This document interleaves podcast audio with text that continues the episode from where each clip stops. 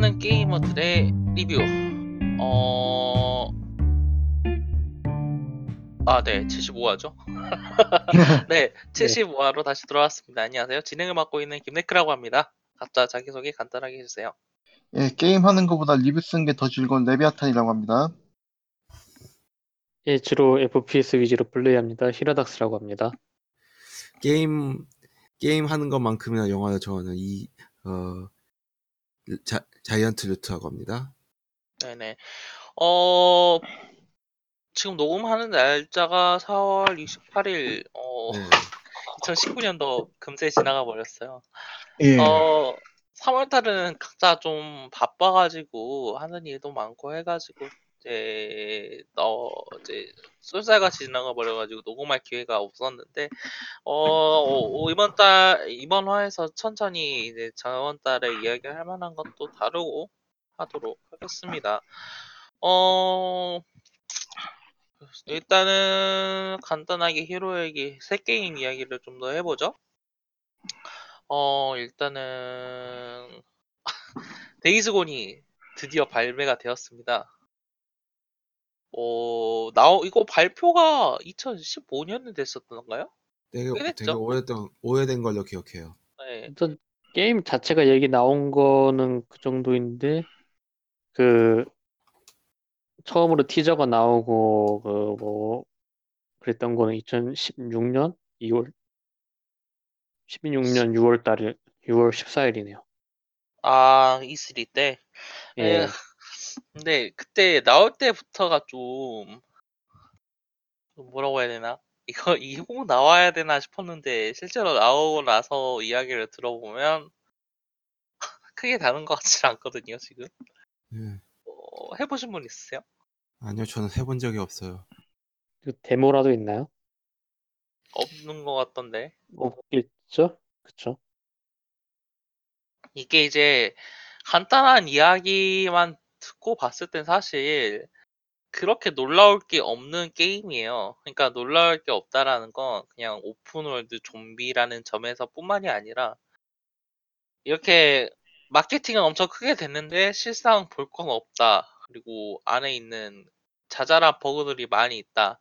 발매일이 계속 밀린다라는 이야기는 결국에는 발매일이 그 발, 어떻게 진행될지 그 아무도 모른 채 개발이 지지부진했었다는 이야기라고 똑같잖아요. 그런 게임들을 그쵸. 우리는 사실 수많이 봐왔고 데이즈건도 사실 그렇게 그런 맥락에서 크게 다른 것 같진 않아 보여가지고 지금 아 그래요. 저 이게 그러니까 이게 뭐 아, 이런 게임들이 뭐 나오지 말라라는 거는 당연히 제가 뭐 할 이야기는 아니고 그러지만 이거는 좀 상태가 애매한 게 그러니까 막 에이, 이야기를 비슷한 게임이 또 나왔죠. 그 월드워 Z가 비슷한 시기에 발매가 됐거든요. 근데 사실 이것도 크게 다른 평가는 안 받았어요. 뭐 이거는 장르 자체가 다르죠. 이쪽은 월드워 Z 같은 경우는 좀비가 나온다는 점을 빼고는 이쪽은 4인 코업용 그 멀티플레이어 게임이긴 한데 이쪽도 발매에 계속 밀리고 개발 밀리고 잠버그 많고 막 그런 식으로 나와가지고 그러니까 왜 이렇게 하- 그 마, 그러니까 마케팅 엄청 뿌리고 하는 거 보면은 그러니까 둘 다 상태가 좀 메롱하거든요 이게 그러니까 이런 부분이 이런 게임들이 계속 나오는 게 음. 근본적으로는 이런 식으로 그러니까 이런 게임들이 이런 식으로 나오는 게 근본적으로는 그것 때문이라고 볼 수밖에 없죠. 그 개발비는 어떤- 많은데 아, 그 개발비는 많은 그러니까 개발비는 많이 일 주는데 많이 들어가 많이 들어가는데 문제는 그 영향이 뭐 실패하면 안 되니까 되도록이면은 그뭐 실패하지 않게끔 그쵸 그런 식으로 그 하면서 안전하게 하려고 하다 보니까 예, 안전하게 하려고 계속 그렇게 이제 위쪽에서 계속 제한을 주고 또 그 과정에서 개발자들은 계속 바뀌는 그 방향 때문에 일을 제대로 하지 못하고 crunch가 자연스럽게 일어나게 되고 이런 이야기를 해- 어, 하지 않고는 좀 이야기하기 힘든 것 같아요. 어, Anthem이 그 사이 그 저번에 발매가 돼가지고 이야기 됐었는데 게임 자체의 문제, 뭐 looting problem, looting 문제라던가 아니면 난이도 설정 문제라던가 어 유저 편의 문제라던가 스토리 문제, 문제라 이야기하니까 너무 많은데 그걸 제외하고더라도 개발자 관련해가지고 이야기도 엄청 많이 나왔어요. 예. 어, Anthem 같은 경우에는 특히 crun, crunch 문제도 엄청 많지만, 그 에드먼턴 지부하고 그 다른 BioWare 직원들을, 에드먼턴 직원들이 차별한다, 막 그런 이야기들도 있고, 그러니까 사내 정치나 알력 관계 때문에 게임 자체 개발이 지지부진했었다는 이야기도 나오고 있는 실정이고, 예. 어, 그러니까 개발자의 노동 이라는 측면에서 문제가 발생했다고 저는 생각을 하거든요. 그러니까 이런 월드워 제트나 데이즈건이나 앤썸이나 크게 보면은 그, 좀 그, 그 월드워 제트 같은 경우에는 제가 좀 해봤는데 이그 애시당초에 그 게임에 무슨 자원이나 예산 같은 걸 그냥 투자를 안 하는 건 티가 좀 나는데 음, 그 그러니까 완전 그 처음부터 B급 게이머 만들어진 듯한 느낌이었어. 이게 유명한 프랜차이즈였고 있지만. 아마 그랬을 것 같긴 하더라고요. 처음에 나 볼- 발매된 컨셉도 그렇고 그거는 근데 굳이 왜 제트 영화가 나온 지 한참 된 지금 그게 나오는지가 좀 애매한 거. 저도 저도 이게 왜 지금 나오는지 저 좀 이해를 할 수가 없더라고요. 왜 아니 그 영화가 후속작이 나온 것도 아니고 아니면 영화가 발 발매 전에 그 띄워주는 역할을 하는 것도 아니고 그냥 그 덜렁 나와서 이, 이게 대체 뭔가 싶기도 한데 뭔가 그 어, 그리고 이거 게임을 해보면 알겠지만 이게 그 영화하고도 별로 관계가 없어요. 그냥 그 원작 그 내용의 그걸 가지고 와서 한 건데 개, 개인적으로 이 게임 아원 그 맥스 브룩스라는 원작자 자체가 되게 journalistic한 그런 묘사로 그렇게 그거 하고 좀 좀비 장르하고 결합을 해서 인기를 얻었다고 생각을 하는데 이거는 뭐 맥- 좀비 World War Z라는 그런 거 떼도 상관없을 법한 내용으로 나와서 솔직히 말해서 결국엔 그것도 안전책 중 하나죠.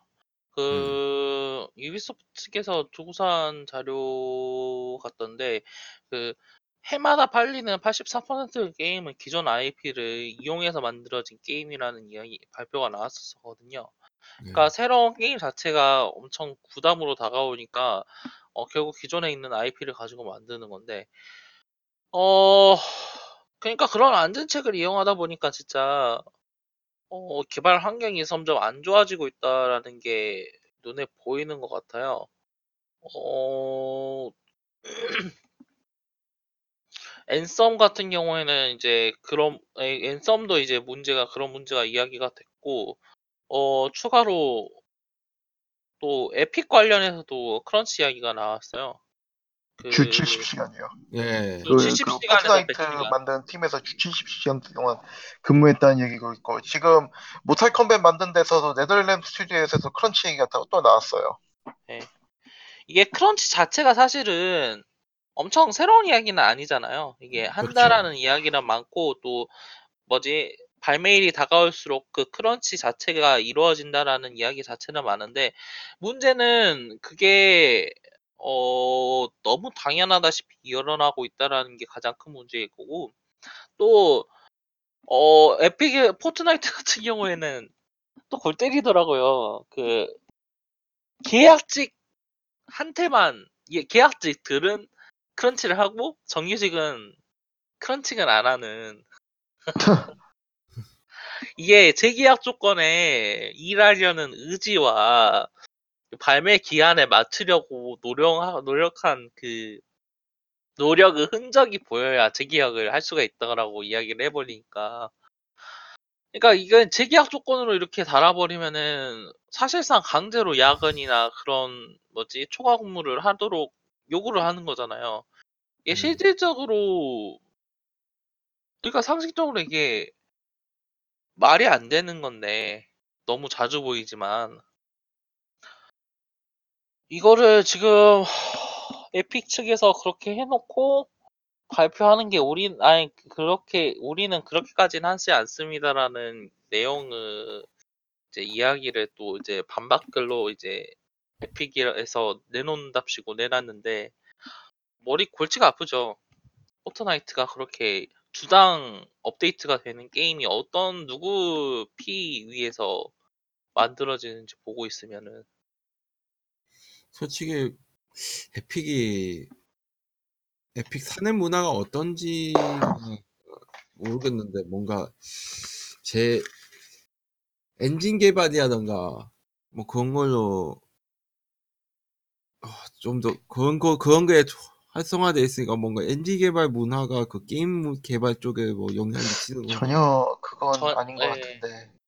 예. 그 일단은 Fortnite가 거- 업데이트나 컨텐츠 양이 진짜 좀 그 같이 이제 서비스하는 게임들 중에서도 좀 많은 편에 속하니까 그게 어떻게 보면은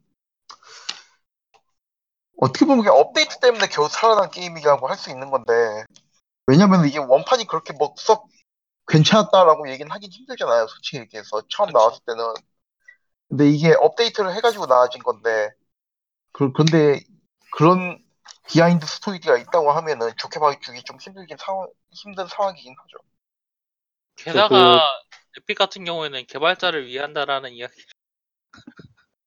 개발자를 맞아요. 위한 게 아니- 그 개발자를 위한 그 Epic Store 그렇죠.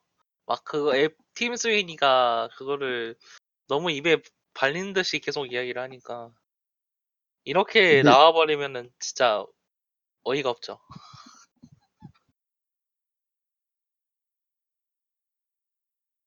그 계속 그 콘텐츠를 업데이트 해가지고서 어떻게든 지금의 인기를 유지해야 된다 이런 그런 엄청난 집착이랄까 그런 전략 의도라는 게 그런 게 보이긴 하더라고요. Apex가 인기가 엄청 높아지고 그리고 그 사이에 다시 인기가 떨어지는 사이에는 또 이 Fortnite는 아무런 변화가 없었거든요.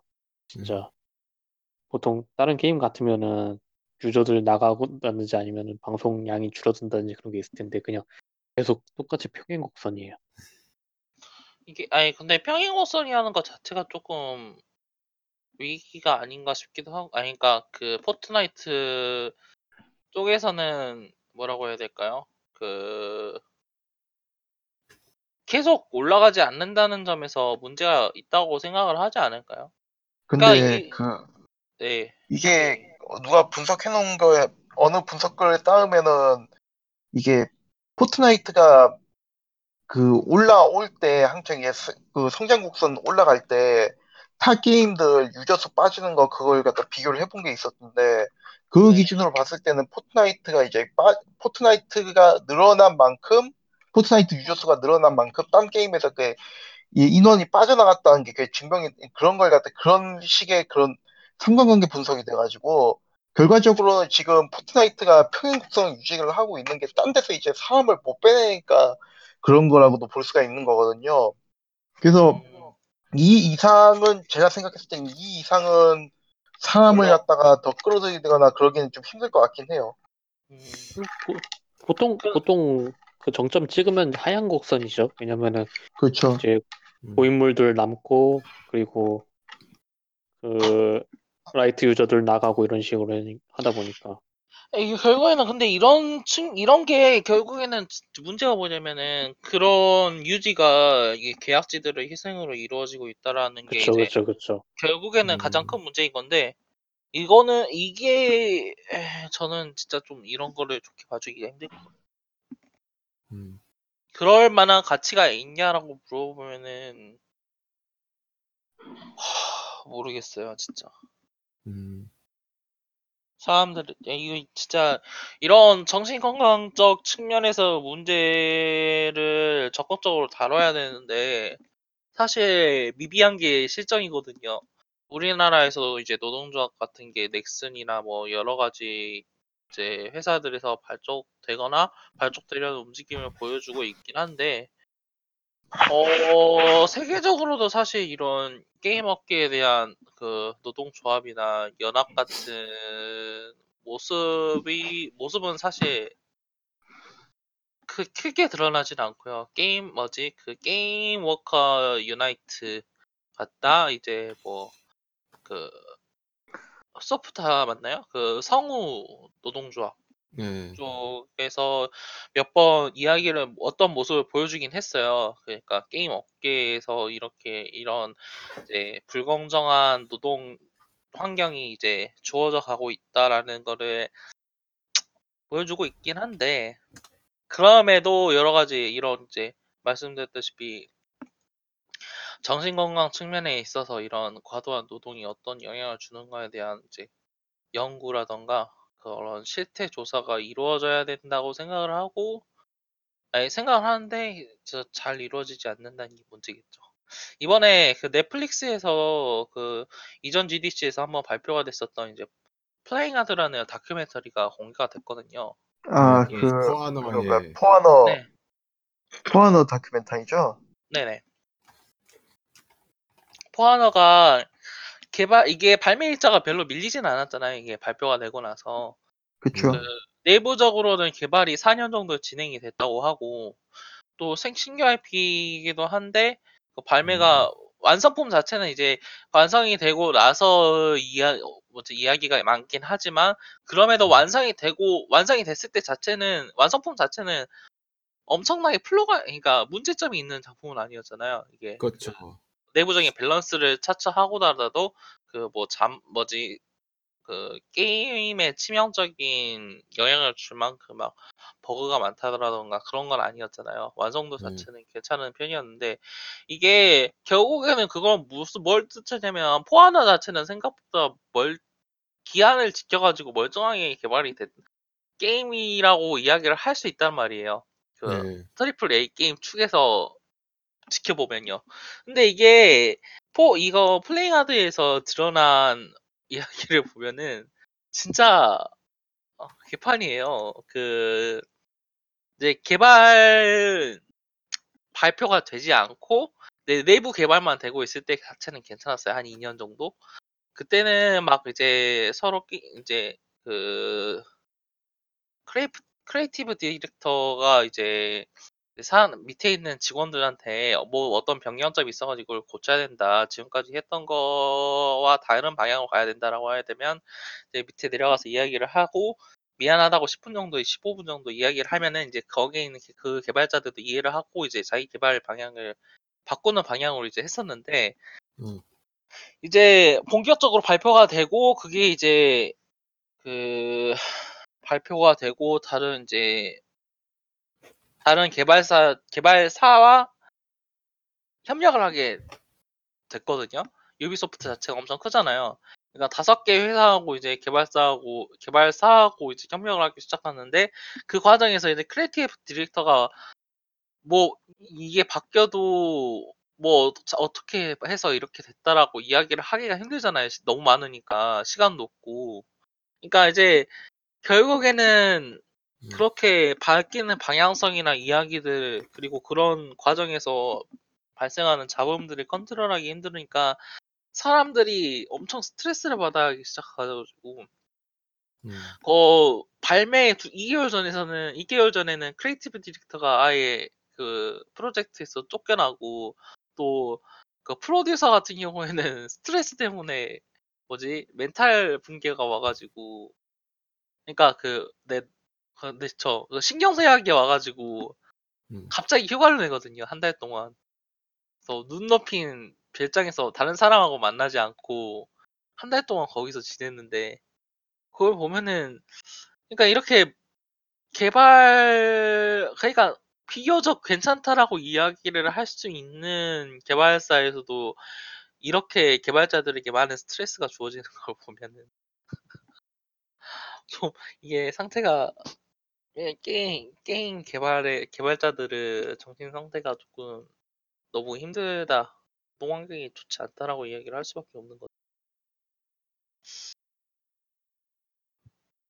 이게 좀 그렇더라고요. 그래서 결국에는 그- 결론은 뭐냐면은 이런 환경이 많이 이제 이야기가 되고 또 관심을 가져서 변화가 실제로 이루어져야 된다라는 게 제가 이 얘기를 하고 싶어. 다들 뭐 어떻게 생각하시나요? 그 근데 이게 게임이란 게임 업계 자체가 그 사람이 그 프로젝트 따라서 움직이는 거기 때문에 이게 되게 좀 쉽지 않을 거예요. 그런 부분들은. 그러니까 계속 이제 그쵸. 한 직장에 안정적으로 있으면은 그런 대우나 처우 문제가 이제 좀 중요한 문제로 부각이 될 수가 있는데 이게 특히 게임 업계 같은 경우에는 프로젝트 따라서 사람이 나갔다 들어오고 이러니까 대우나 처우를 얘기를 하기에는 좀 문제가 많을 거예요. 그래서 오히려 한 군데 오랫동안 앉아 있는 그런 그러니까 한 군데 오랫동안 이제 고용되는 기업 같은 경우에는 그 말씀하셨던 것들 갖다가 이제 그런 처우 문제를 부각을 하면서 풀어나갈 수 있는데 음. 지금 어떻게 보면 그게 가장 힘든 부분이 아닐까 지금 생각이 들긴 해요. 이게 그게 음. 배우 조합 같은 경우에는 이게 계약 그 조합에서 그 계약서를 그쵸. 관리를 하잖아요.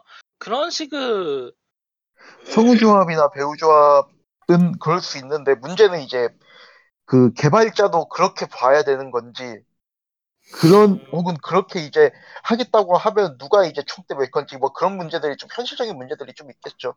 그리고 배우나 성우조합 같은 경우에는 또 이제 역사가 오래됐으니까 음, 왜냐하면 배우 그거- 네. 그런 것들이 갖고 있는 권, 권위도 무시를 할 수가 없는 거거든요. 근데 이제 게임 노동, 그러니까 게임을 개발하는 개발자들도 이제 자들의 관점에서는 그런 게 있는지, 그런 어떤 권한을, 가- 권위를 갖고 있는 사람들이 있는지, 그리고 또 두 번째로는 이 게임 프로젝트, 그리고 배우나 이 영화 같은 경우에는 어쨌든 어떻게 보면은 그 단기 그거잖아요.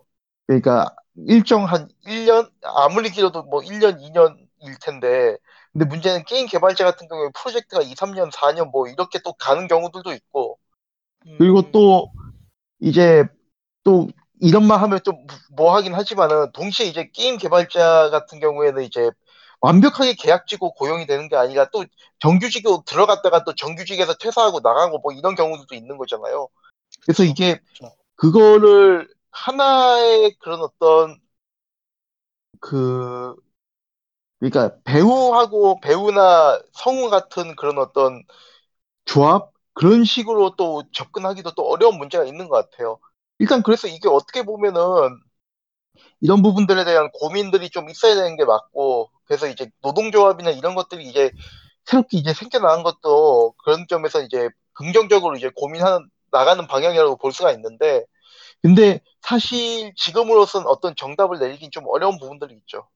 그게 그, 그게 배우나 그런 성우 조합 같은 경우에는 일단 제가 확, 확실히 말할 수 있는 게 배우 조합 같은 경우에는 왜냐면 할리우드나 미국 일- 일단은 미국 그런 걸 중심 미국이나 뭐 북미 쪽을 중심으로 하자면 그 어떤 영화 제작 과정 그 현장이 굉장히 그 투쟁을 통해서 그렇게 변화한 그런 그런 게 좀 있거든요. 지금 한국에서도 어느 표준 개, 표, 표준 근로 계약이라고 하는 그런 게 있는데 한번 찾아보시면 그게 나올 거 나올 거거든요. 그, 그 표- 표준 근로 계약을 뭐한 하루에 8시간 일하고 뭐 그런 식으로 노동의 그 강도에 대해서 어떤 그 합의가 돼 있는 상태예요.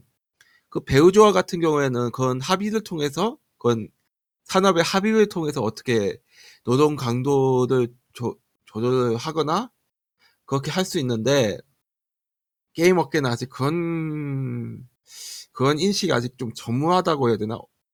약간 부족하죠. 크, 네 크런치를 하면 뭔가 더잘 나온다 라는 그런 마인드가 아직 많이 깔려 있어서 크런치나 뭔가 일을 뭔가 좀 강도 높게 일을 하면 그래서 거기서 문제가 발생하는 거 아닌가 싶기도 해요. 음, 작가 조합 같 하- 심지어 작가 조합 같은 경우에도 작가 조합도 파업을 많이 하고 그건 어떤 노동 강도에 대한 얘기가 좀 그렇게 막 서로 얘기가 조율이 되는데 비디오 게임은 확실히 그런 게 부족해요. 그러니까 뭔가 뭔가 그러니까 프로그램을 만든다는 프로그램을 만든다는 마인드가 그런 건지는 잘 모르겠지만 아무튼 좀 다르다는 걸 확, 좀 가끔 가다 느껴요. 음, 네. 이야기는 일단 여기까지 하고 뭐 나중에 어, 저번에는 이야기를 한번 한 거긴 하지만 crunch 관련해서는 계속 꾸준히 지켜보고 얘기를 하도록 하겠습니다. 어, 추가로 발표된 이야기들 잘 살펴보면은 페르소나 5 관련해서 신작들이 꽤 나왔어요.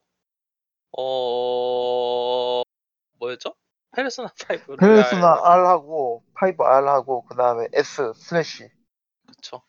스매시 같은 경우에는 코에이 테크모하고 콜라보레이션 해가지고 무쌍류로 이번에 나오는 첫 페르소나 게임이고, 어, 그 페르소나 5 로얄 같은 경우에는 확장판이죠. 예 그렇죠. 여러 가지 생- 신캐릭터도 추가를 하고 뭐 이야기도 추가를 하는 뭐 기존의 그거하고 비슷 이제 크게 다를 건 없는 이제 새 작품이 나오는데 어 스위치 이야기는 안 나왔죠? 스위치는 S만 S만. S만이고 R은 아예 안 나오는 거야 발표가 안 되는 거예요. 아예 안 나온 것 같아요 아직 얘기가 없죠. 플스 마크만 나오고 있고. 근데 지금까지 안 나온 거면 안, 안 나온다고 생각했으면 되지 않을까요? 좀 그것도 웃기긴 한데 그 왜냐면은 S는 무쌍 그러니까 그 번외작은 나오면서 본가는 안 나오니까 그것도 좀 웃기긴 한데 그쵸. 뭐 근데 음. 그 아. 생각하면은 말도 안 되는 것도 아니고 뭐 그냥 그렇게 생각해요. 아 진짜 좀 제발 나와줬으면 좋겠어요. 스위치가 스위치밖에 없어가지고 하는 얘기는 아닌데. 아그 그- 그래픽이야 휴대기로 나올 수 있는 그래픽이긴 한데 그 그래픽에서도 풀포에서도 최적화를 애를 먹었던 사람들이다 보니까 스위치 힘든 게 아닐지. 결국에는 아니 근데 그 뭐지 UI라던가 그런 게 다 수작업이라고 했잖아요. 그런 거 그쵸. 생각하면은 이 시기에 대해서 엄청 편하게 생각하기는 힘든 것 같긴 한데 그래도 좀 아니 조커 대난투에 잘 내놨으면 왜 아. 모탈 컴뱃 11이 나왔죠 이번에 네. 예. 예, 어떤가 어떤 히라 뭐 이제 레비아타님하고 뿌리님은 해보셨다고 하는데 어때나 어떤가요? 게임이 그 2011년에 나온 9편 이후로 가장 많이 바뀐 것 같긴 한데 근데 이제 문제는 이게 아, 이게 게임이 좀 이런 그 컨텐츠 구성이 좀 폰 게임스러운 부분들이 있어요. 그라인딩 그라인딩이 일단 기본적으로 전제가 돼 있는데 그라인딩을 해야 그라인딩을 이제 그 회피하기 위해 가지고 그 돈을 들어가는 구조거든요. 근데 문제는 이제 개발 처음 처음 이제 게, 게임 나왔을 때 그라인딩 수준이 너무 높아가지고 사람들이 이거 못 해먹겠다 뭐 그래가지고 그 뭐야. 네더렐름 스튜디오에서 요거 grinding 난이도 낮추겠다고 패치 내겠다고 뭐 그 계획 세워놓은 거가 나오기도 했고요. 그리고 또 이제 그 스킨 어 그리고 스위치하고 그다음에 PC판 같은 경우에는 외주를 줬거든요. 네더렐름에서 직접 개발 제작을 한 게 아니고 근데 이게 그 시- 패치가 그러니까 그 패치라고 해야 되나 빌드라고 해야 되나 게임 빌드가 그 풀포하고 에건하고 그 차이가 나요. 한 두 단계에서 세 단계 정도. 그 그래가지고 아, 어, 꽤그 꽤나 옛날 지금 거라는 거죠? 예 맞습니다. 어, 그러니까 그래서 리테일 꽤나 버전을 지금 포팅한 게 아니라 기존 개발 버전을 포팅했다는 이야기잖아요. 게- 그- 그렇죠. 그렇게 동시에 보셔. 하려다 보면 좀 그런 경우도 있긴 하죠. 근데 그거 아직 패치 언제까지 해주겠다 그 얘기도 없어가지고 좀 말이 많은 상황이고요.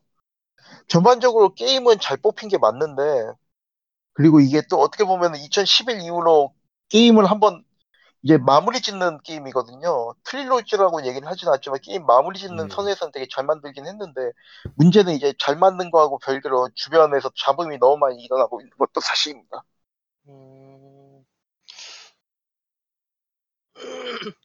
네더렐름 그게 맞죠? 네더렐름 개발사 이름 인저스티스하고 모탈 컴뱃 이렇게 두 개만. 예. 그렇죠. 네더렐름이 사실 꾸준히 이제 격투 게임 만들어주는 회사 중 하나긴 한데 어 격투 이걸 게임만 만들고 있죠. 격투 게임만. 그것도 참 그렇죠. 대단한 회사긴 한데. 그렇죠.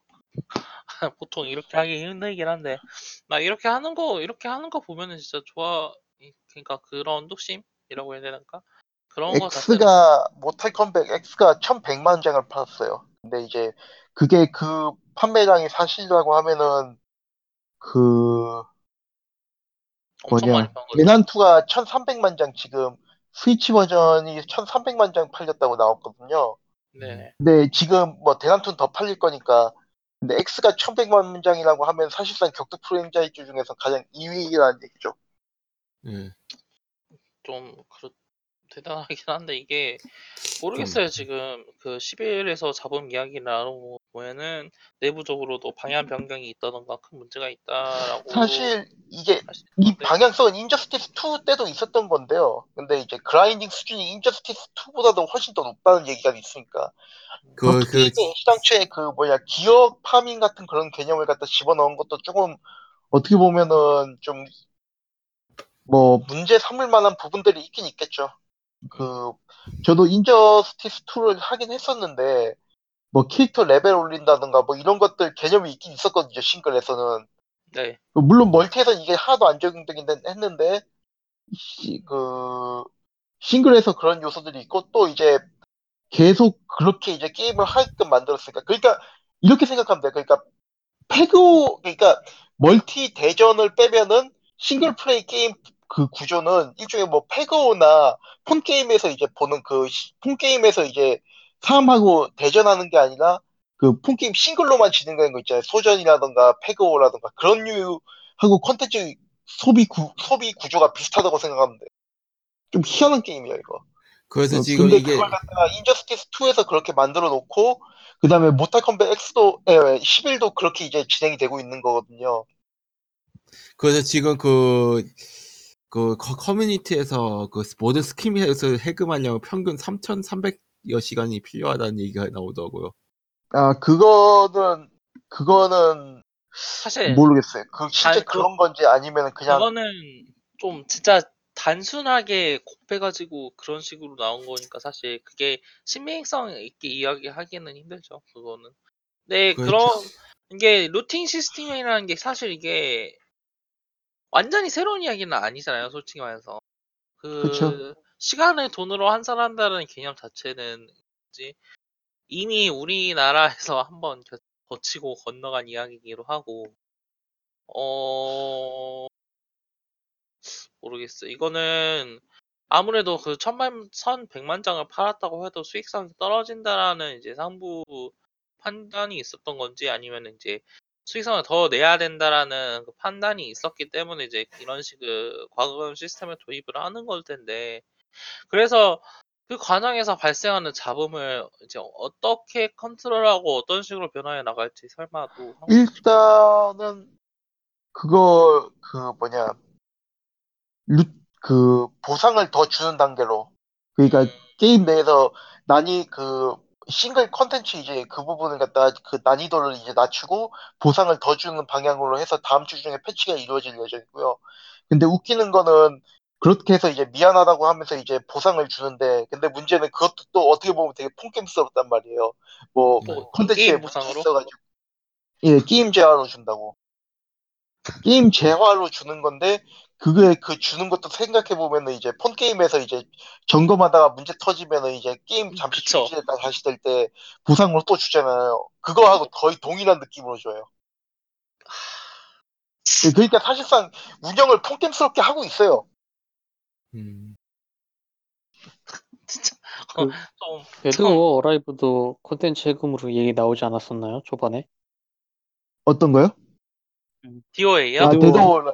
아, 네. 걔네는 걔네는 좀 그, 아, 그 얘기도 어떻게 보면 그 맞아요. 그 왜냐면은 그 코스튬을 코스튬을 무슨 뭐 재료를 만 넣어가지고 뭐 자기가 원하는 코스튬을 만드는 그런 시스템이라고 얘기를 하고 하는데 폰게임이잖아요 그거. 그쵸. 게임 있잖아요. 음. 와, 근데 아시다시피 데드 라이브는 5 시절에도 코스튬 있는 거 다 사면 몇 천만 원 들어간다는 얘기도 있었기 때문에 뭐 그러니까- 그렇게까지 썩도 차라리 그게 더 어, 그 뭐야 양심적인지 그 양심적이라고 얘기를 할 수가 있는 거지. 근데 생각해 보면은 데드 라이브 6 시즌 패스가 10만 원이었던가?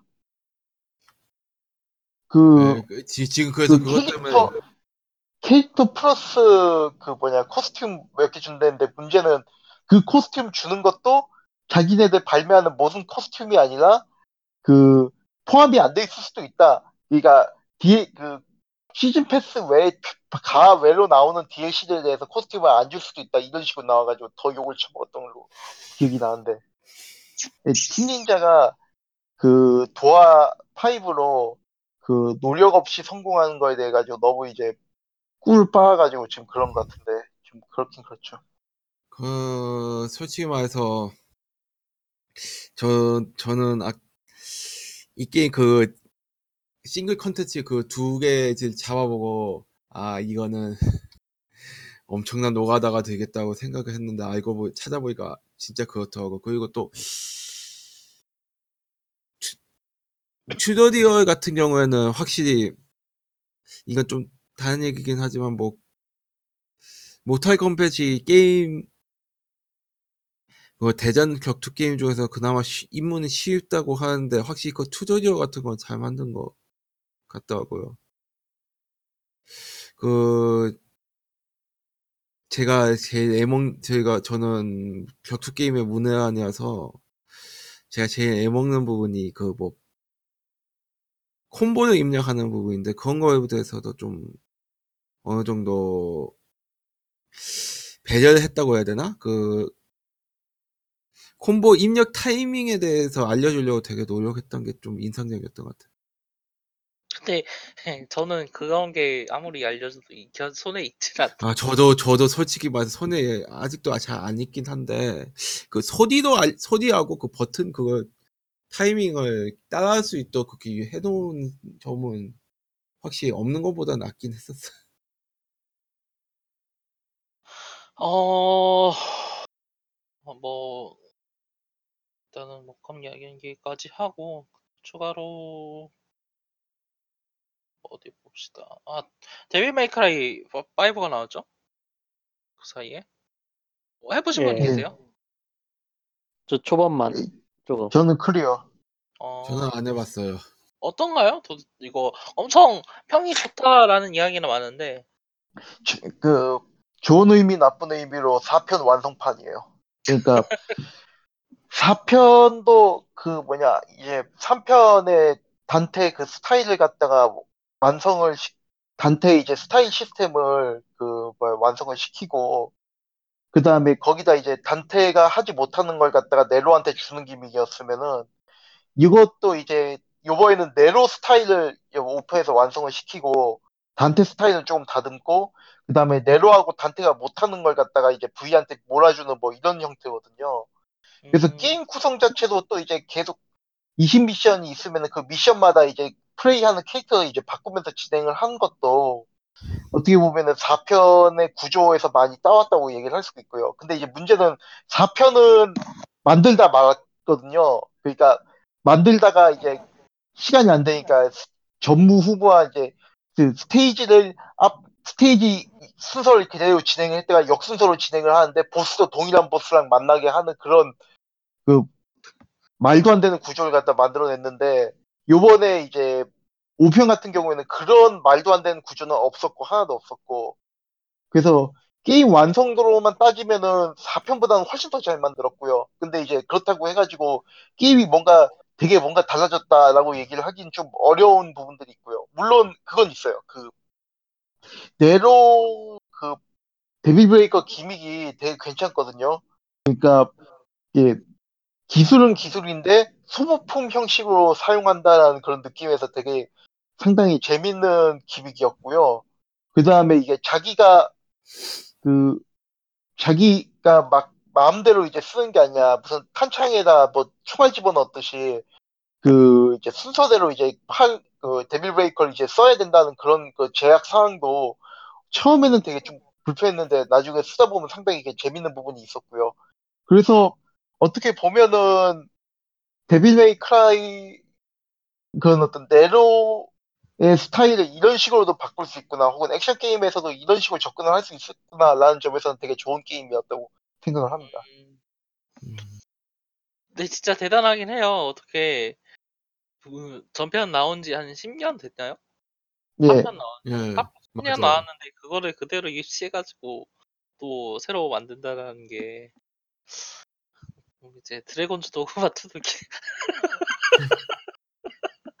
아 모르겠어요. 이번에 스위치로 발매가 그 돼가지고 됐죠. 이야기가 나온 건데 이식 수준이 상당하긴 합니다. 진짜 아, 그 그래요? 이제 예, 네. 이제 그- 그래픽도 사실 그, 그 시절 그 시절 거 맞아요. 근데 그 뭐야 풀3 때 제가 그걸 좀 하긴 했거든 한 5에서 10시간 정도 5에서 10, 10, 5에서 10시간 정도 했는데 근데 그때 할 때하고 느낌은 거의 동일해요.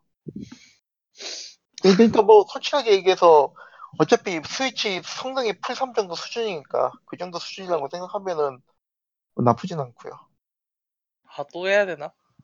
그 이식으로 괜찮은 것도 이번에 Hellblade도 이식 엄청 잘 됐죠. 예, 그렇다고도 아, 하더라고. Hellblade는 결국엔 walking 게임이어가지고 그게 그러니까 음. 이게 엄청 그 뭐라고 해야 되나 그래픽적 그런 건 엄청 대단하긴 한데 또 그 과정에서 엄청 로딩을 사용할 것 같지는 않아가지고. 아, 그래도 근데 아니 근데 진짜 모르겠어요 저는. Hellblade 같은 경우에는 결국에는 그래픽적 성취 때문에 또 대단한 게임이긴 해가지고 이거를 굳이 스위치로 해야 되나? 라는 그런 게 좀 있어요 저는 그리고 휴, 휴대용 그래픽으로는 되게 대단하긴 하더라고요. 그쵸. 휴대용 기준으로는. 도트가 튀긴 하지만 그래도 되게 음. 대단하긴 하더라고요. 아 근데 진짜 좀 모르겠어요. 왜 Hellblade를 Switch로 한 건지. 아니 뭐 많이 팔려고 한 건 같긴 한데. 그래요. 그렇긴 해요. 어 플레이스테이션 5 관련 이야기가 슬슬 퍼지기 시작했죠? 네. 예, 그것도 이제 거기 개발 본진 쪽에서 아예 인터뷰를 해서 나왔으니까 슬슬 뭐 발표를 발매는 안 하더라도 발표를 하려는 거 아닌가. E3 근데 이게 독특한 게 뭐냐면 이번 올해 E3를 소니가 안 나온다고 했단 말이에요 컨퍼런스를. 그러면은 결국 소니 자기들 쪽 뭐 다이렉트나 그런 거 해가지고 발표를 하겠다라는 건데 어 그게 그 소니 그게 E3 다음이죠 어, 뭐 소니 맘이죠. 그렇긴 하죠 그렇긴 한데 뭐 그 지금 얘기가 나온 게 있나요? 언제 뭘 발표한다? 소니 뭐 이벤트가 있었던 걸로 기억을 하는데 소니 그 이벤트가 State of Play 아니에요? 아, 그 3월에 하긴 했었는데 다음 일정은 언제 하겠다 뭐 그런 일정이 공개된 게 없는 것 같아요. 이게 제가 생각하기엔 PS? 아, 네. 예, 아 먼저 PlayStation X라고 해서 한 10월 달에 하는 것도 있긴 했죠. 아, 네네, 그거. PSX. PlayStation Experience죠, 그거. 그거, 네. 그거가 좀 이제 중, 그 아마 거기서 발표할 것 같긴 한데, 그거를 좀 더 미룰지도 않을까 생각을 하기도 하고. 이- 저는 Sony가 Xbox 하는 거 보고 할것 그쵸. 같다라는 생각도 좀 들고요. 가격대라던가 Xbox. 그런 측면에서. 보려고 하는 것 같은데 일단 이번에 보기엔 막- 발표된, 네네. 전략이 갈리지 않을까 싶은데 Xbox는 약간 좀 플랫폼 자체를 하드웨어에 귀속시키지 않는 그런 걸로 가려는 것 같거든요.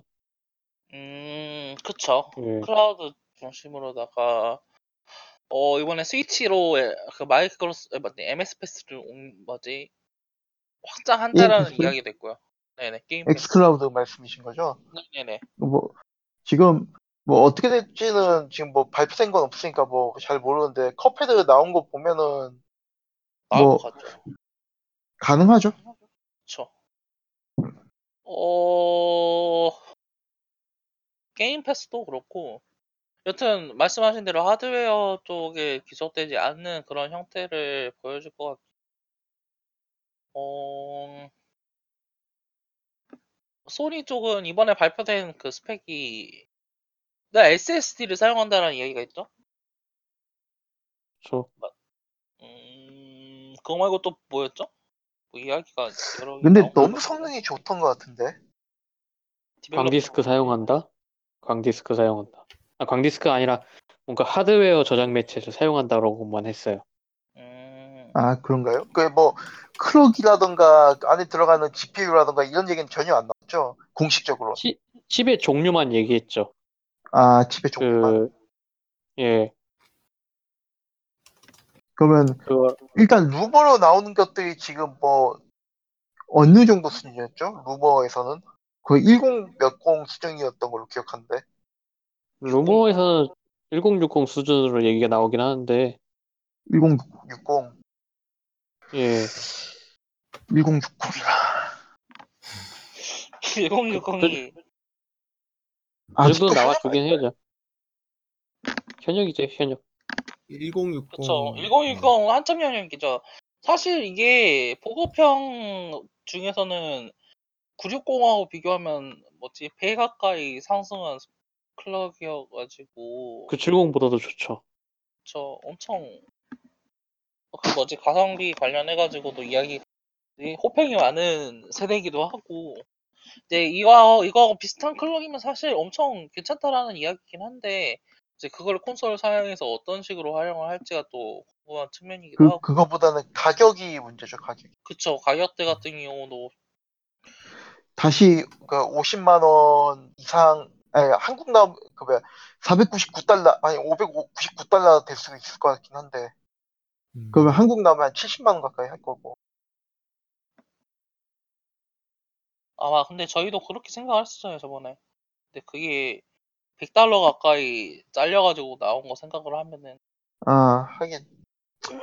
근데 어쨌든 풀포부터는 하드를 손해 보면서 팔지 않겠다는 게 지금 다 이제 전체 그 콘솔 회사들 기조니까 그러니까 그거는 뭐 어떻게든 뭐 알아서 하겠죠 뭐 음. 솔직히 얘기해가지고 일단 루버 나오는 스펙이 너무 좋은 것 같아가지고 저는 좀 나오더라도 늦게 아니. 나오던가 아니면은 가격이 높던가 둘 중 하나일 것 같아요.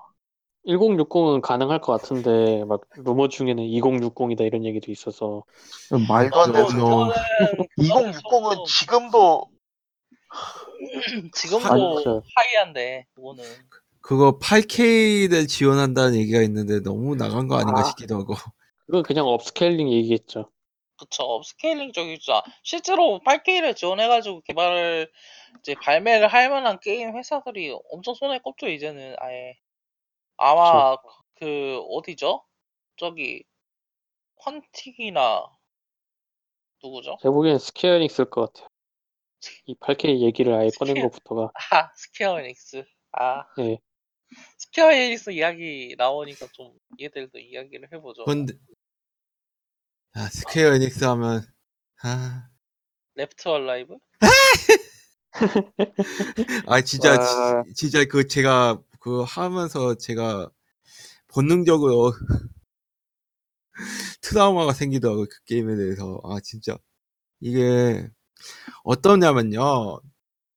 From Soft 이번에 리뷰할 게 Sekiro인데 그 Sekiro 제작사 FromSoftware잖아요. 네. 그쵸. FromSoftware ware의 그 어떤 하드코어한 흉내내다가 완전 다 게임을 다 똥통에다 집어넣은 듯한 진짜 제가 이거 저 작년에 했던 Quiet Man을 넘을 게임이 있을까 했고 했는데 Square Enix가 또 해냅니다. 콰이어트맨보다 똥이에요? 더 똥이에요.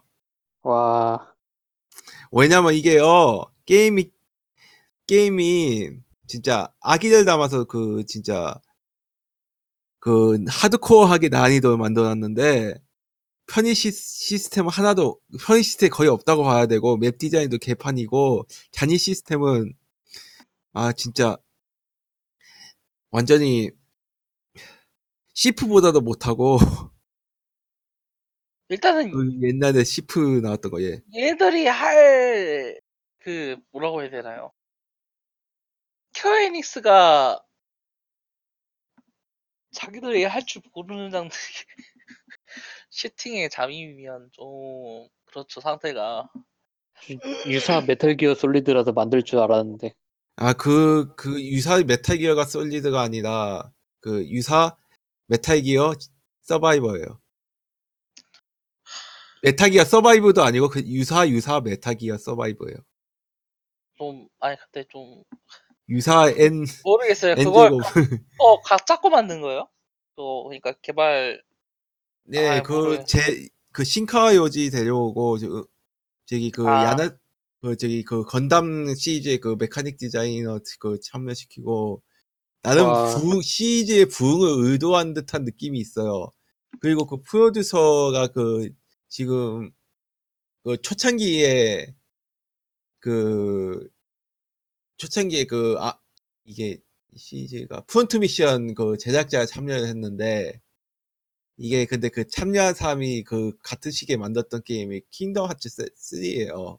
아 Kingdom Hearts 3, Kingdom Hearts 3에 집중하느라 내, 제가 보기에는 Left Alive에 내쳐, 내던진 것 같은 느낌이더라고요.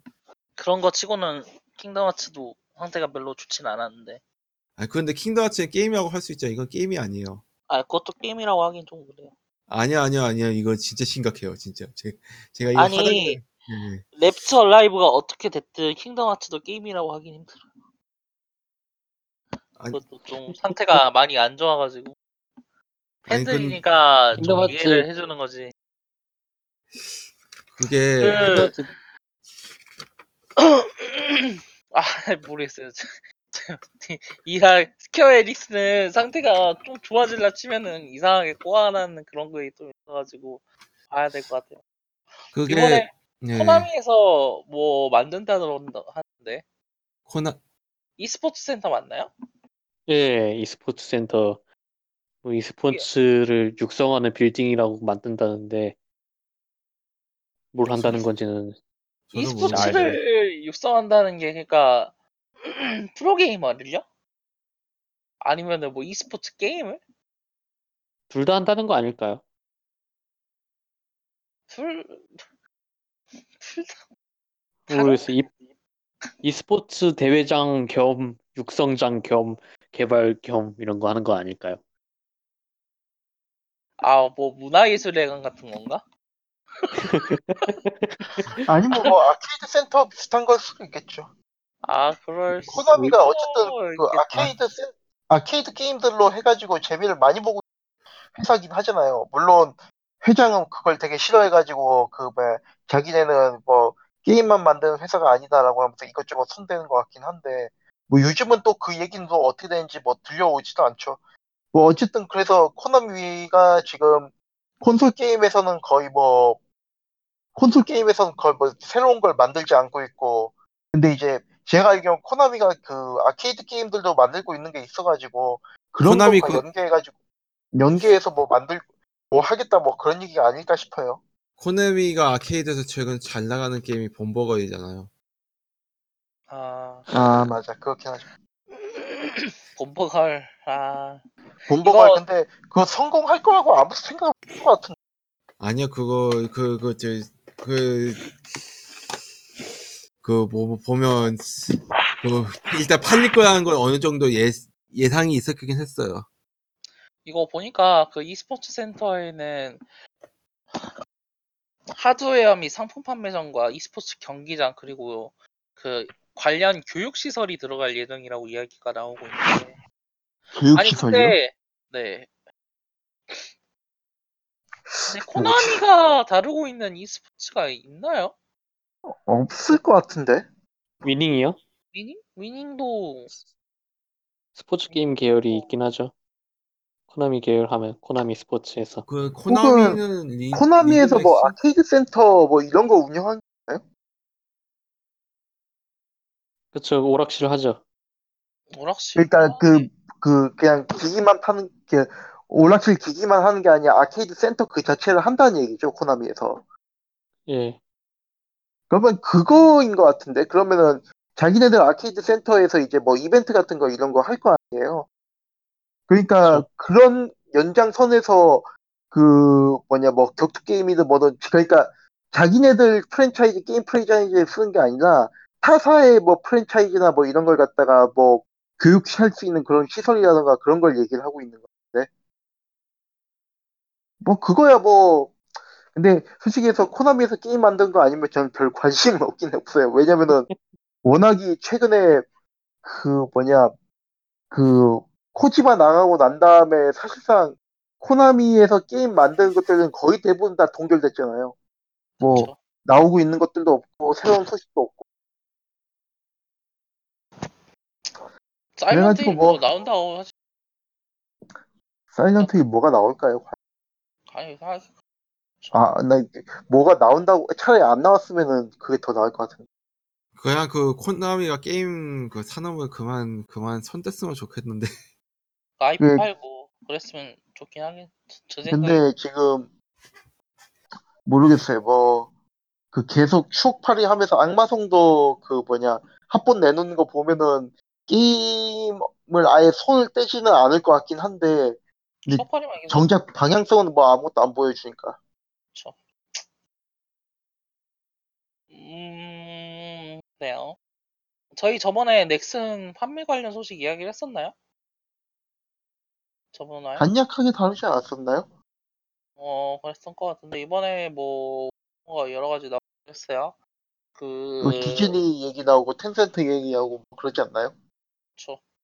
텐센트 같은 경우는 이미 관련 지분을 어느 정도 가지고 있는 회사하고, 뭐, 디즈니랑 아마존이 그 인수를 하려고 살펴보다가 거절을 했다라는 이야기도 있는데, 아, 일단 이 이야기를 나오는 것 자체가 좀 찌라시 같거든요, 제 생각에는. 관련해가지고. 모르죠, 뭐 그거야. 어디서 어떻게 살지도 모르고 실제 김정주가 팔겠다고 한 건지도 모르고 늘 그 이제 경영자들 이제 주기적으로 어, 회사 때려칠 거야라고 얘기하면서 이제 하는 그런 시즌들이 있거든요. 그쵸. 일정들이. 음. 그런 느낌이 좀 크죠.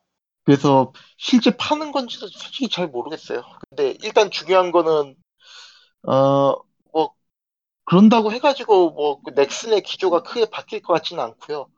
그리고 나가서. 솔직히 예그 회사가 바뀐 그, 뭐, 사- 그 뭐야 소유주가 바뀐다고 해서 그리고 또 음. 문제는 그거를 한 번에 이제 구매를 할 수 있을 정도 큰 규모의 회사가 뭐 없고 설령 있다손 치더라도 한 번에 이제 구매를 하는데 부담감을 많이 느끼겠죠. 뭐 그러면은 사실 또 없던 얘기로 그냥 곧바로 들어갈 수도 있어요. 음. 사실 뭐 지금 진짜 구매를 할 만한 데는 진짜 텐, 그 디즈니 말고는 없는 건데 솔직히 텐센트하고 디즈니에서도 얘를 갖다가 아 그냥 한 번에 오케이 하고 구매를 할 수, 구매 그 합병을 하겠다고 얘기를 할 수 있는 게 아니고 이게 무슨 작은 스튜디오 구매하는 것도 아니잖아요. 스튜디오 합병하는 것도 아니고. 그러니까 이거는 좀 그냥 저희 더 그냥 이런 식으로 이야기만 나오다가 그냥 그냥 끝날 가능성이 높다고 저는 봅니다. 저도 사실 그렇게 보긴 해요.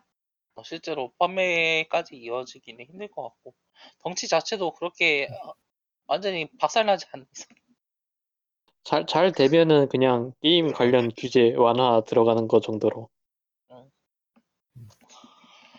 어 디비전 2가 발매가 됐습니다. 드디어. 음. 어 사실 이거 이거 본편 리뷰로 다룰지 아니면은 뭐 세키로 다룰지 얘기를 하다 세키로 정하는데 어 각- 해보신 분? 저요. 저 풀포판으로.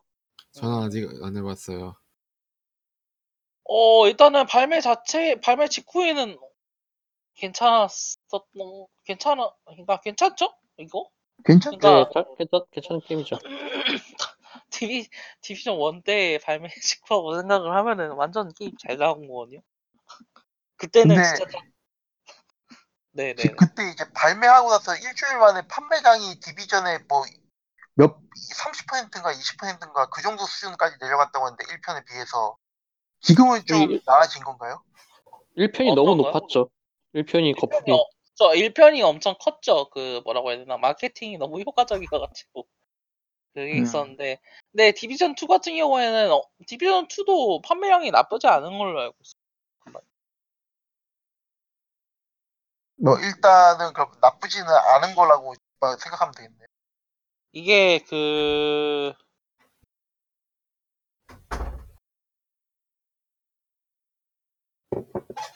아, 그, 그 20%라는 게 physical이어가지고, 아, 물리 매체여가지고. physical.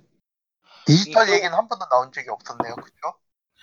어, UK 차트에서는 지속적으로 1위로 올라가고 있어- 있었고, 이게 그러니까 나쁘지 않다라는 게 기존 게임하고 비교를 하는 건데, 기존 게임이 사실 엄청, 엄청 괜찮게 엄청 많이 그 발파- 팔렸죠, 그거. 그쵸, 엄청나게 팔렸고, 이게 또 더 나아가가지고, 이 게임 자체도 꾸준히 계속 팔리고 있고, 어, 이야기가 나오, 몇 번 나오긴 했습니다만, 그래도 꾸준, 계속, 더, 그 뭐지, 동접사수도 은근히 유지가 되고 있는 시점이거든요.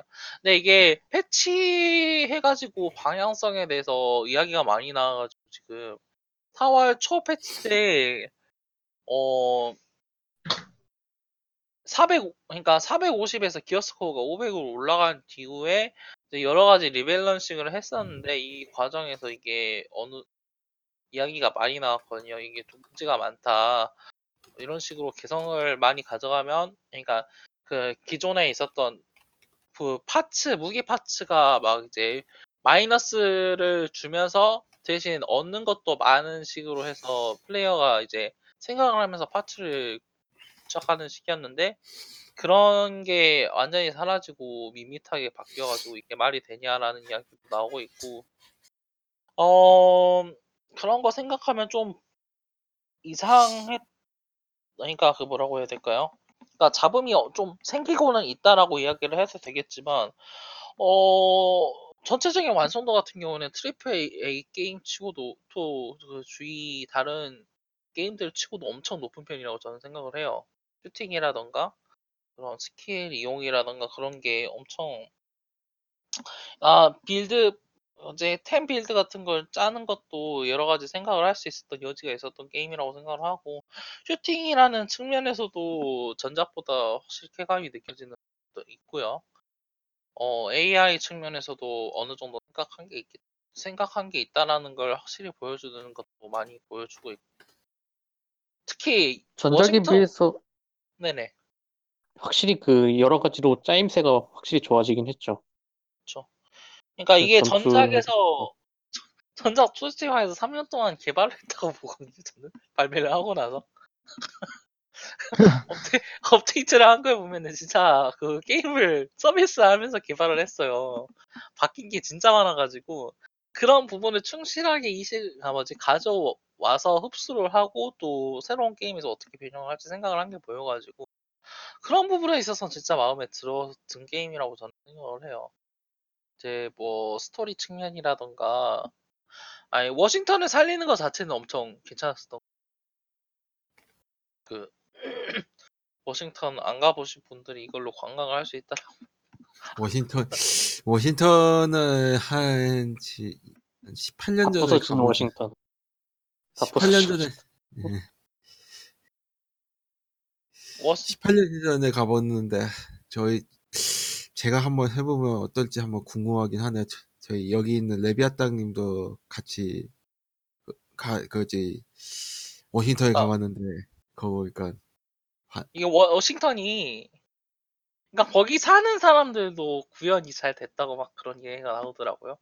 아 이게 여기까지 되고 내가 사는 곳이 여기 있구나 막 그런 이야기도 이게 완전히 1대1 스케일은 아닌 걸로 알고 있거든요. 그 뭐라고 해야 돼 여러 가지 전자처럼 머리가 삭제되거나 하- 했다라고는 하는데 어 그럼에도 이제 확실히 전작하고 디- 그러니까 뉴욕하고는 느낌이 많이 다른 다르긴 해요. 그 뉴욕은 뭐라고 해야 되나? 진짜 길 엄청 그 뭐라고 해야 돼요? 계획 도시? 길과 길로 기어진 그런 느낌이면, 그러니까 미국식 그 메트로폴리스라는 느낌이 확실히 들었는데, 어 워싱턴은 진짜 유럽적인 도시라는 느낌이 확실히 들더라고요. 그 양식도 그 건물 양식이라던가 그 도로 위치라던가 그런 게 어, 여러모로 괜찮 재밌지 않았나 재미 그런 구현 같은 게 제- 좋지 않나라는 생각이 그랬어요. 뭐 딥션 2가 뭐 그렇다고 해서 단점이 아예 없는 게임도 아, 아니고 이야기를 몇- 앞에서도 몇 번 이야기를 했지만 어 일단은 그 패치 이후에 문제점이 있는 건 뭐고 멀티 관련해가지고 이게 멀티플레이어 다양성이 줄어들었다라는 이야기였거든요. 그 그러니까 PVP 경- 관련해서 경쟁 매치도 생기고 다크존에서도 콘텐츠 보강되고 했는데도 그런 얘기가 있나요?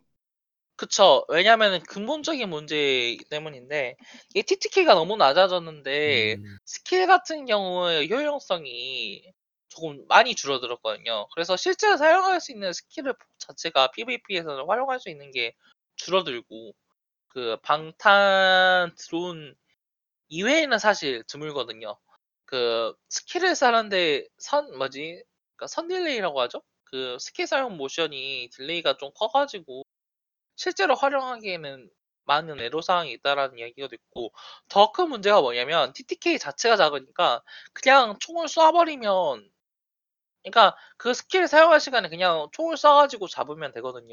1초에서 2초 동안 총알 꾹 누르고 있으면 웬만하면 사람이 죽어버리니까 그러니까 그런 측면에서 생각을 해봤을 때 어, TTK로서, 아니, 그니까 뭐지, 그, PVP로서 다양성을 구축하기가 지금 힘든 상태예요. 그거를, 근데 이번 그, 사, 뭐지, 4월 초 패치가 전체적인 다양성이 줄어드는 방향성으로 나와가지고, 이 시너지를 일으켜서 PVP 관련해서는, 어, 전작보다 못하다라는 이야기가 계속 나올 정도. 어, 그런 다크존에서 이제 로고 시스템이, 그러니까 다크존에서 로고 시스템이 많이 변경이 됐어요. 그 전작은 로고 1.0하고 비슷하게 이제 그냥 쏘기만 하면 바로 로고로 변하는 시스템이 있는 다크존이 있는가 하면 이제 단계적으로 뭐 이제 간단하게 플레이어 규칙을 어길 수 어기는 방향으로 이제 SHD technology를 해킹을 한다던가 막 그 정도의 rogue가 있는가 하면은 이제 적극적으로 다른 사람들을 사냥하고 다니는 그런 단계의 rogue까지 상승을 할 수 있게 해가지고 어, 저 사람이 어떤 식으로 플레이를 하고 있구나라는 거를 이제 다양하게 알 수 있고 또 플레이어가 선택할 수 있게 만드는 시스템을 부여를 해가지고 그것 자체는 이제 다크존의 발전이라고 이야기를 하는데 그 문제가 뭐냐면은 그렇게 해가지고 만든 정작 할 수 있는 PVP가 별로라는 이야기 많아가지고. 그렇죠. 일단은 이 부분에 있어서는 디비전 측에서도 확인을 하고 뭐 고쳐보겠다라고 이번에 또 BTS에서 테스트 서버에서 많이 변경을 가하고 있긴 하던데. 모르겠어 이거는. 어... 저, 저는 여전히 스토리가 그냥 밍숭맹숭한 거? 아 그것도 있죠 그러니까 이게 디비전 2 같은 경우에는 진짜 본격적으로 좀 실험적인 방식을 이용했다고 해야 될까요? 그 플레이어가 그 그 뭐죠? 게임 플레이, 그 게임 스토리에 더 관심을 갖고 찾아 나설수록 그 안에 있는 세부 이야기가 더 밝혀지는 방식이라고 생각을 하거든요. 오디오로거나 그런 걸로 파편화되어 있고, 그 정작 그 메인 컷신으로서는 크게 이 알려주는 부분이 부- 그쵸. 부분적이고 파편적이기 때문에, 어, 결국에는 스토리에 관심이 있으면은 그런 부분을 더 파고들도록 이야, 이제 만들어 놓은 게임이라고 보긴 해가지고, 저는 개인적으로 이런 스토리텔링이 좋다고 생각을 해요. 사실 스토리 안 보는 사람들한테는 떠먹여줘도 안 보거든요. 결국에는 이게 디비전 2가 진짜 그런 측면 있잖아요. 골목 사이사이 역에 뭐가 있을까라고 생각하는 거기를 가보면 보상이 항상 있어요. 뭐 audio log라든가 장비라든가 그런 식으로 항상 보상을 제공하기 때문에 그런 looting에 대한 쾌감을 제공하면서도 스토리 자체를 원하는 사람들한테는 그런 스토리에 관한 이야기를 엿보여 준다는 점에서 저는 그런 부분에서 스토리텔링 방법이 나쁘진 않았다고 생각을 하거든요. 결, 그 스토리가 어쨌냐는 거는 이제 또 별개 이야기. 그, 하, 전작에 있던 아론 키러가 뭐 몹스로 등장하지 않는다라던가 떡밥으로만 남았다던가 그런 부분은 확실히 조금 밍숭맹숭하지 않았나 말씀하죠.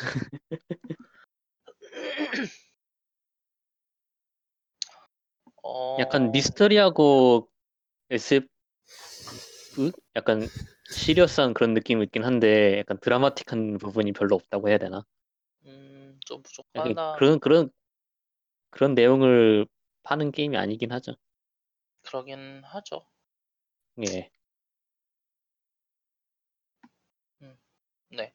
어, 어, 근데 사실 그동안 이야기됐던 가장 그러니까 가장 많이 이야기했던 했던 게임 이런 게임들은 이런 대형 게임들이 아니긴 해요. Baba Is You가 아, 엄청나게 흥행을 했습니다. 인디 게 인디 퍼즐 게임인데 어, 골 때리죠? 어, 그 퍼즐 자체는 간단하다고 해야 될까요, 이게? 그 그거 그 뭐야 소코반 소코반 류죠. 소코반에다 소코반 하고 제가 일단 그 기본적으로 때- 소코반이고 소코반인데 이제 그거에다가 이제 단어들 이용해가지고 규칙 바꾸기 하는 게 어떻게 보면 핵심인데 기존에도 뭐 이렇게 뭐 규칙 가지고 장난친 게임들 몇몇 개 있었지만 바바이즈유 같이 이 정도로 갖고 논 경우는 없었다고 제 기억엔 없었어요. 진짜 그 사- 완벽적이야 완성이라고 얘기를 하던 그게 어찌 보면 되게 영과 일의 게임이라고도 할 수 있는데 작동하냐 안 하냐의 그, 그 문장이 작동하나 안 하냐에 만들 그걸 계속 결합하고 확장하는 방법이 되게 인상적이었던 게임이에요. 진짜 이그 규칙의 규칙 자체가 단순하고 명확하면서 생각해야 그 규칙을 바깥에서 생각하도록 또 요구하는 게임이라는 점이 엄청나게 독특하고 독특하다고 해야 되겠죠? 독특하죠. 예. 그 부분들은 독특하긴 하죠. 음, 그래서 엄청 흥행을 하고 있습니다. 어, 이거 플레이 해 보신 분 계세요? 저는 저요. 초반만 잠깐 하는데 어떠신 것 같나요? 시간 저도 다섯 시간 정도 했고 저도 했어요. 그 한 그 뭐지? 한 월드 한 5까지 갔나? 근데 하다 보면 일단 뭐 많이 시간을 못 들이긴 했는데 점점 가면 갈수록 되게 어려워지는 부분들이 있어요. 그러니까 이게 기본적으로 규칙을 바꿔야 되는데 그 규칙 바꾸는 것도 그 단어를 어, 그냥 단순하게 바꾸는 것 정도의 수준이 아니라 어떻게 하면 그 단어를 들고 내가 원하는 위치까지 끌고 갈 거냐 이것도 이제 문제가 있기 때문에 이게 생, 그 보기보다도 훨씬 더 어려운 부분이고요. 몇몇은 진짜 좀 그 엄청나게 뭐라 그래야 되나 발상 자체가 좀 기존 게임에선 찾아볼 수 없는 되게 색다른 것들이 꽤 많아가지고 처음에 이제 그거 적응한 것도 꽤 시간이 걸립니다. 그게 그게 그 일단은 저 같은 경우에는 한 챕터 3 그거 거기까지는 해봤는데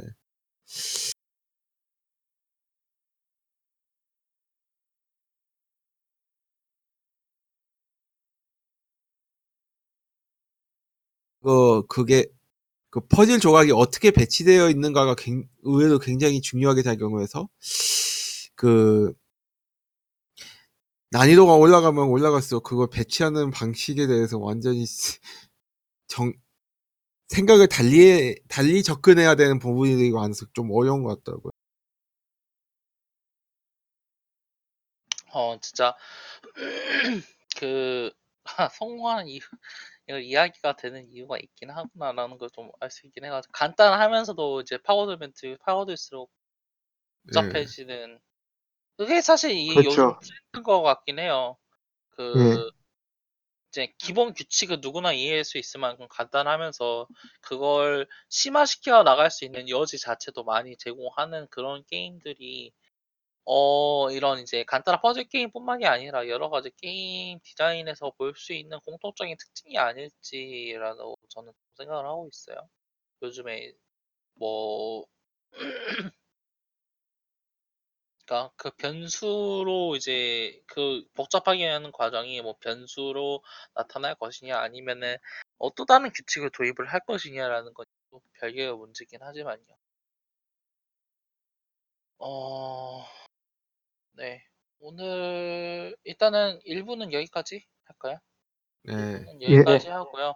2부 세키로 세키로. 어, 섀도우 다이 트와이스로 다시 돌아오도록 하겠습니다. 诶